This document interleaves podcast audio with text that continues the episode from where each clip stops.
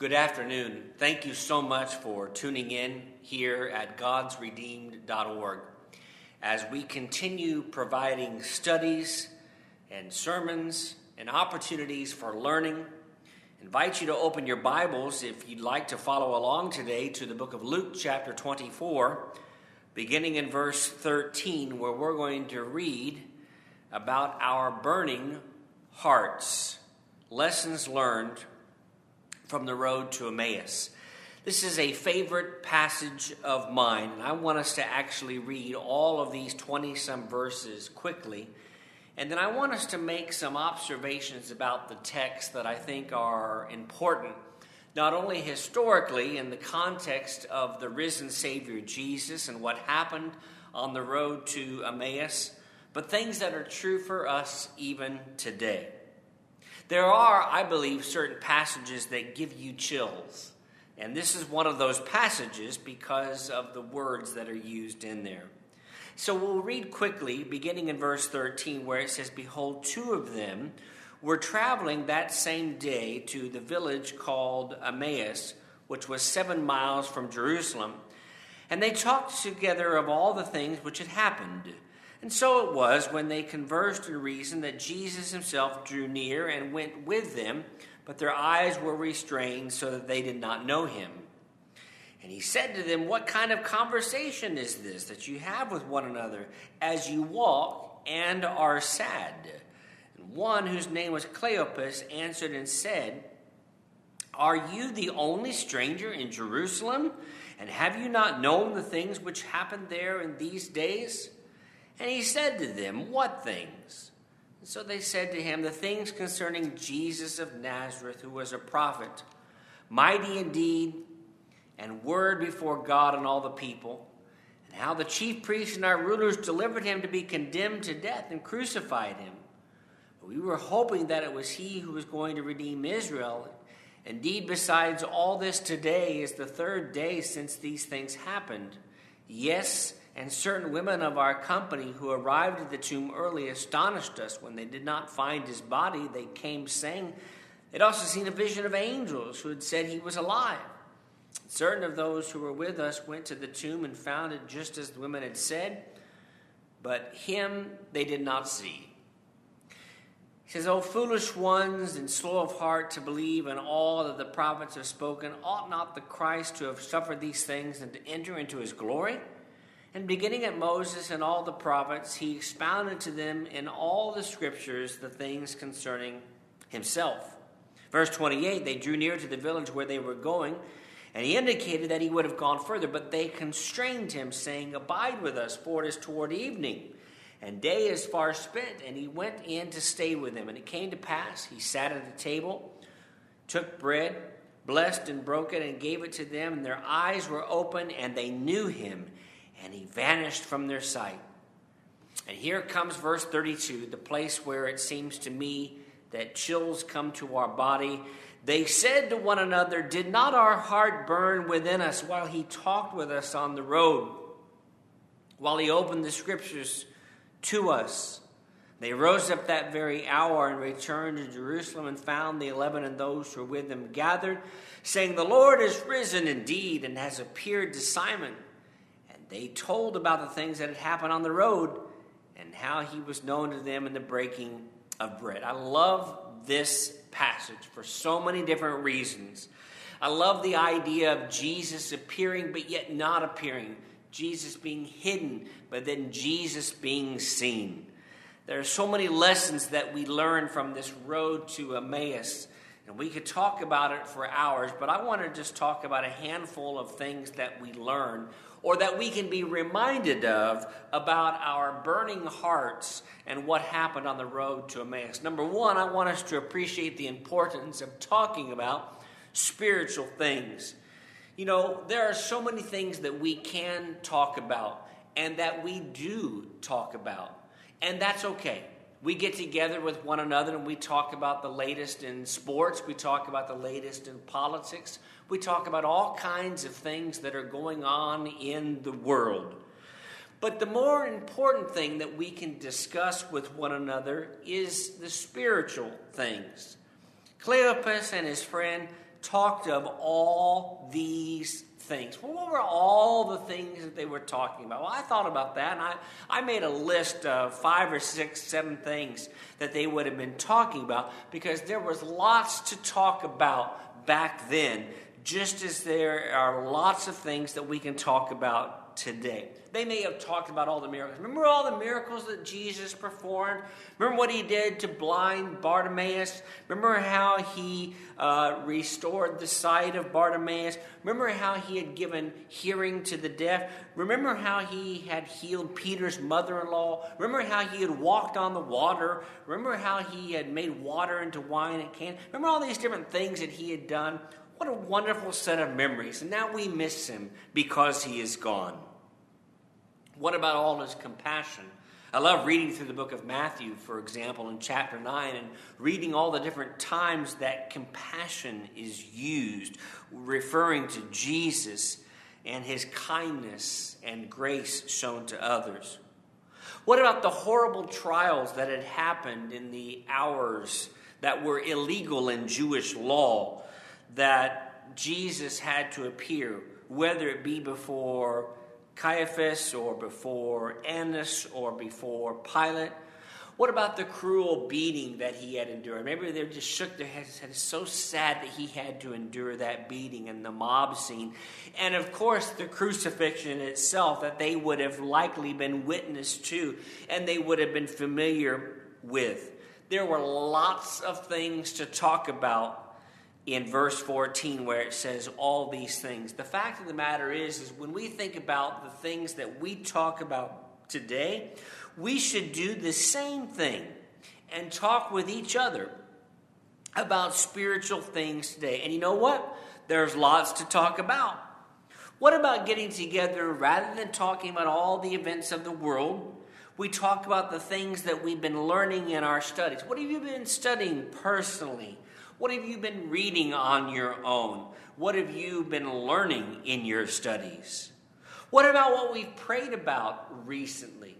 I think sometimes we're reluctant to talk about the things that we pray about and the things that we go to our God and petition Him about. What about what we're excited about for our futures? Or maybe even what we're a little bit anxious about for our futures? What we're concerned about going on? and how important it is to strengthen each other. You see, we have lots of things, and that's just a handful of things that we could talk about in terms of the things that are spiritually important to us. If you go back to the text in verse 19 of chapter 24, the Bible records Jesus saying, What things? And when Jesus spoke with Cleopas and his friend, he simply asked, What is it that you're talking about?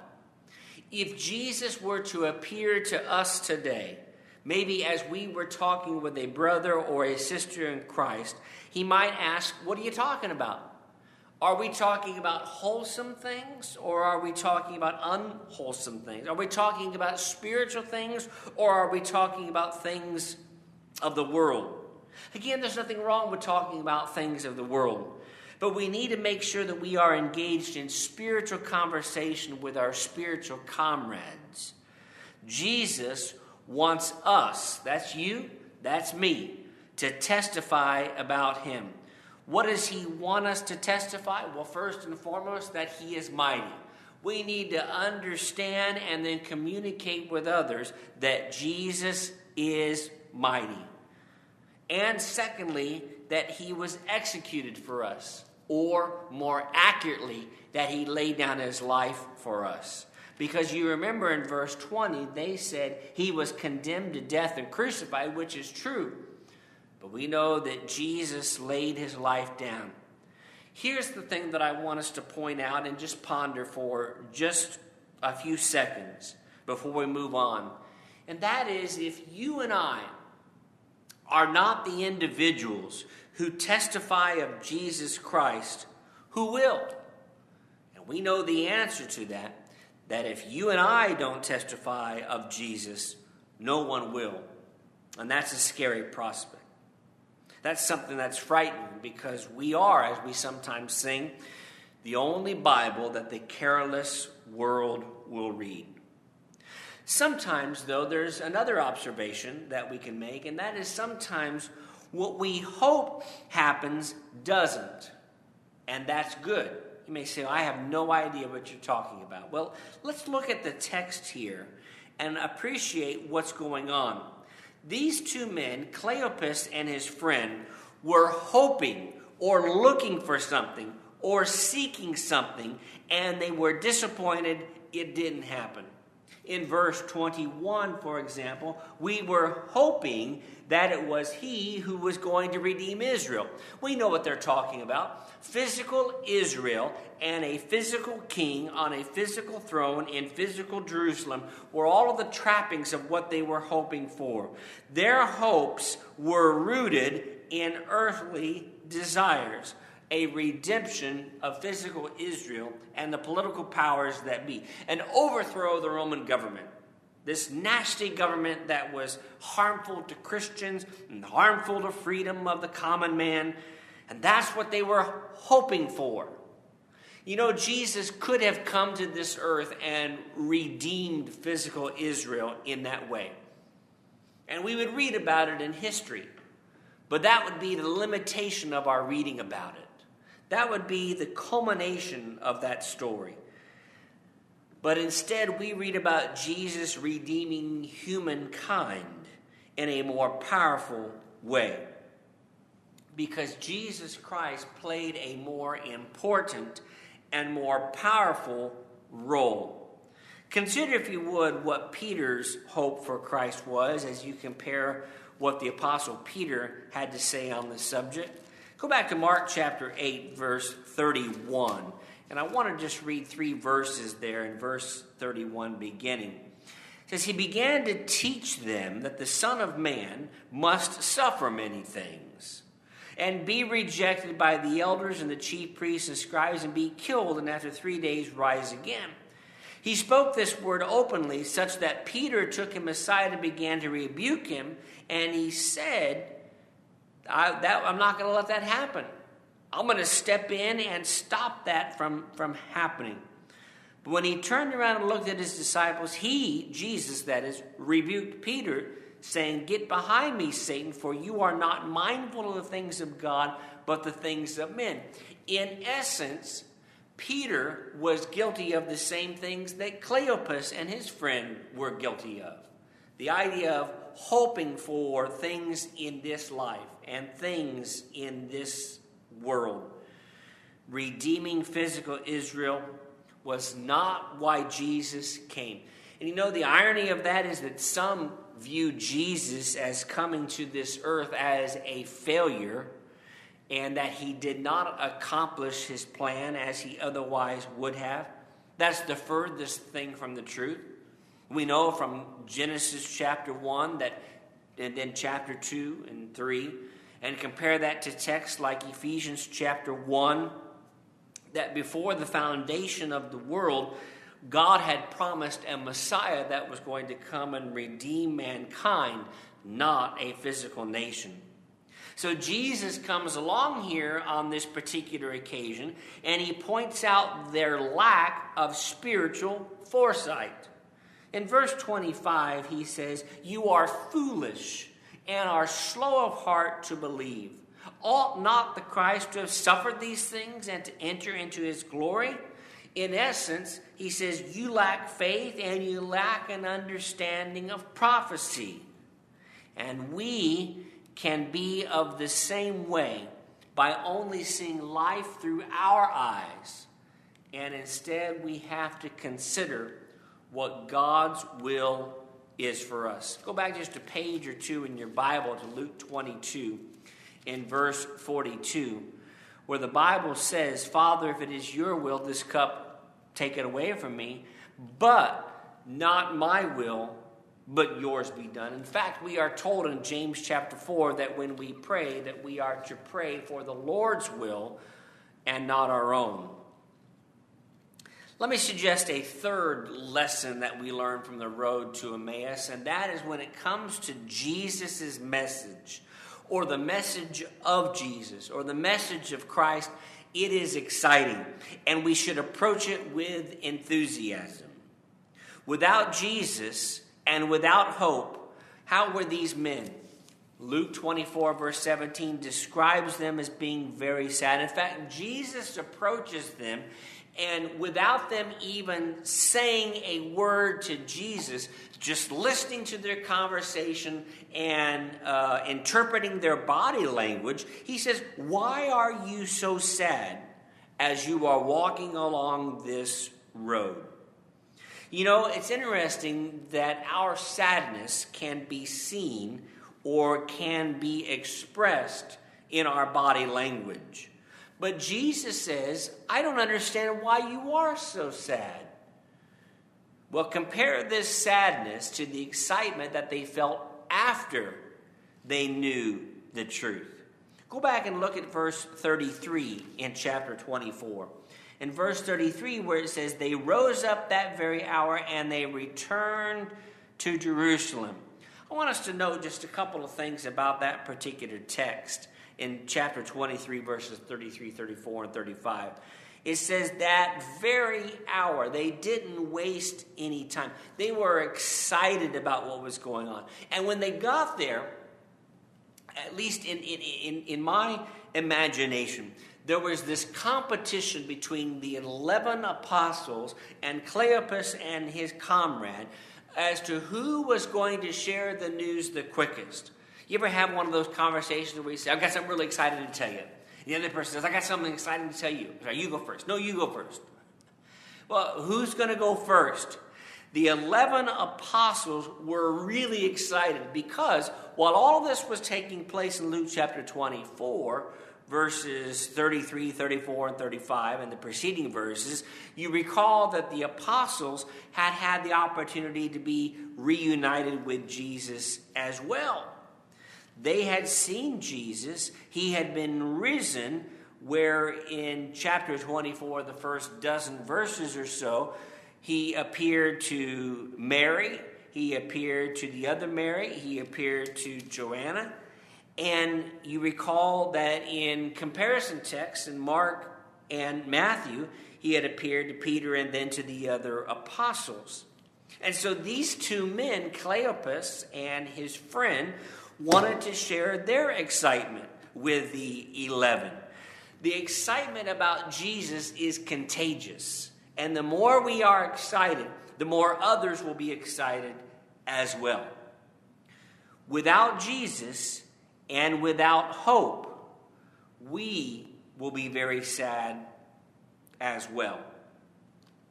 And we need to appreciate that particular event and that particular concept that without Jesus, there's no hope in our life. Without hope, we'll be just as sad as well. I, I, when I was thinking about this, I thought about two particular texts in the New Testament one in the book of Ephesians and one in the book of First Corinthians. And I want to actually read those uh, three or four verses here because I think they're important to help us to understand the mentality that is associated with Jesus being not present in our life. In chapter 2 and verse 12, at that time, Paul says, You were without Christ you were aliens from the commonwealth of Israel. You were strangers from the covenants of promise. You had no hope. You were without God in the world. You know, there are certain passages in the Bible that are exciting. Luke 24. And then there are certain verses or passages that are just deafening and sad. This is one of those. You are without hope. You are without God in the world. Compare that with 1 Corinthians 15, where in verse 17 he says, If Christ is not risen, that if there's no risen Messiah, you, he says, have faith that is futile. You are still in your sins. If in this life only we have hope in Christ, verse 19, we are of all men the most pitiable or the most miserable. So we need to appreciate how exciting the message of Jesus Christ is, and that with Jesus, we have hope. We should be incredibly excited about that, and we should share that excitement with others. This comes back to something that we've talked about now over the last six to nine months in terms of our evangelism, our sharing the gospel with others, our being examples of good and hope of trying to gather people to the cause of Christ because the message of Jesus is exciting. It's not boring, it is not dull, it is one of enthusiasm and excitement. That brings me then to a fourth and a final observation or a lesson that we learn from the road to Emmaus, and that is the more time that we spend with Christ, the more our eyes are opened. The more time that we spend in prayer, the more time that we spend in word, the more time that we spend serving others and therefore serving Jesus, is the more likely that our eyes are going to be open. Go back to the text in Luke chapter 24, and I want us to look at the way that the Holy Spirit records the various things that were happening. Go back to verse 28. They drew near to the village of Emmaus, and Jesus, again, still shrouded in mystery, indicated that he would have gone further. But then verse 29 says, They constrained him, saying, Abide with us, for it's toward evening, the day is far spent. And he went in to stay with them.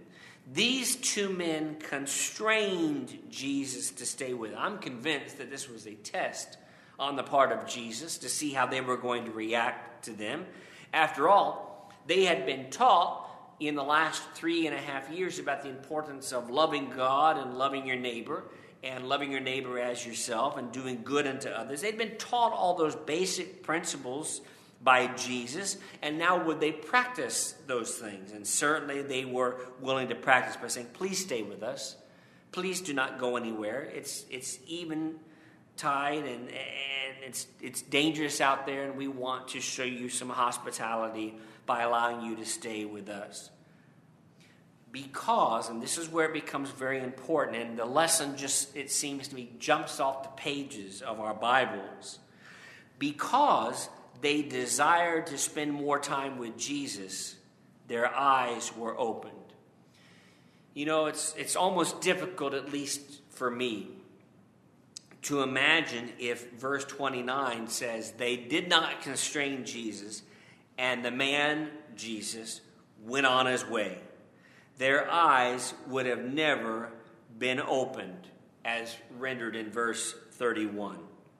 If we do not spend time with Jesus, our eyes remain closed. If we do not share the message of Jesus with others, others' eyes will remain closed as well. And what a moment that must have been. I love verse 32. It's my favorite verse in the entire text, as I kind of hinted at in the beginning of our study. Did not our heart burn within us while he talked with us on the road? They said to one another. Depending on the versions you read from or study from, you may find it interesting that one particular translation says, Our hearts were on fire. When Jesus is in our lives, our hearts are on fire, and it should be the case. We should be men and women who, when we read what Jesus has to say, when we see what Jesus has done, when we learn about his sacrifice, that our hearts burn, are on fire the more time we spend with Jesus Christ, the more we know Him, the more our eyes are open, and the more our hearts will burn with fire. That's a good thing. That is certainly the story of the gospel message that we have learned to appreciate, that we have obeyed, and that we now have the duty to share with others. Well, that's all well and good, but let me, let me just share with you in our closing couple of minutes here that I believe that the road to Emmaus is more than just a neat story, because it is a neat story. It's, it's a great account to read. It's one of those places that you read, and sometimes you read again, only to find you appreciate it all the more. But what about us on our road to either Emmaus or wherever we may be going?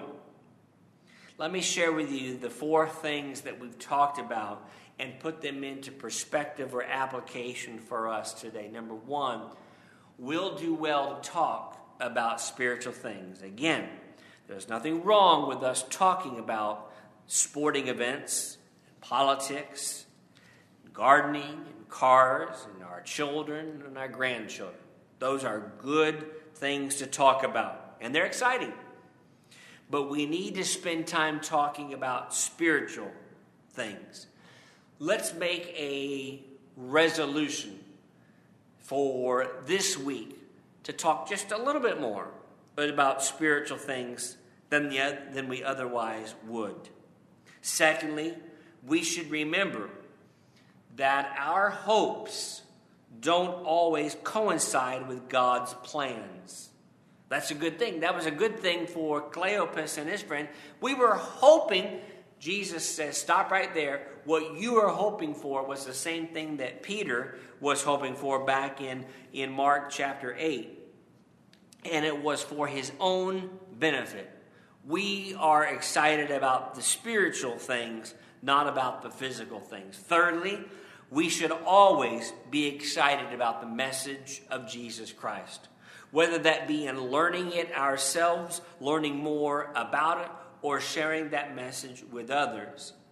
And we'll have our eyes opened if we spend more time with our Savior. Which brings me then to this question How much time are you spending with the Savior? And let me reflect on that for myself. How much time am I spending with the Savior? Can I spend more time with Him? Absolutely. Chances are you can as well. In study, in prayer, and in service. We hope that these things will be helpful in learning not just about the road to Emmaus in an academic way, but in a practical way for understanding how exciting it is to be with Jesus, to serve Him, and to walk with Him as we conduct ourselves in service to Him. Thank you for watching and for being a part of what we're doing here at Northfield Boulevard. And if we can help you in some spiritual way to pray with you, or if maybe you're ready to become a Christian and to begin your walk with Jesus, we would be happy to baptize you based on the repentance of your sins, your confession of faith in Jesus the Christ. If we can help you in any way, let us know. Thank you so much for watching. Have a good week.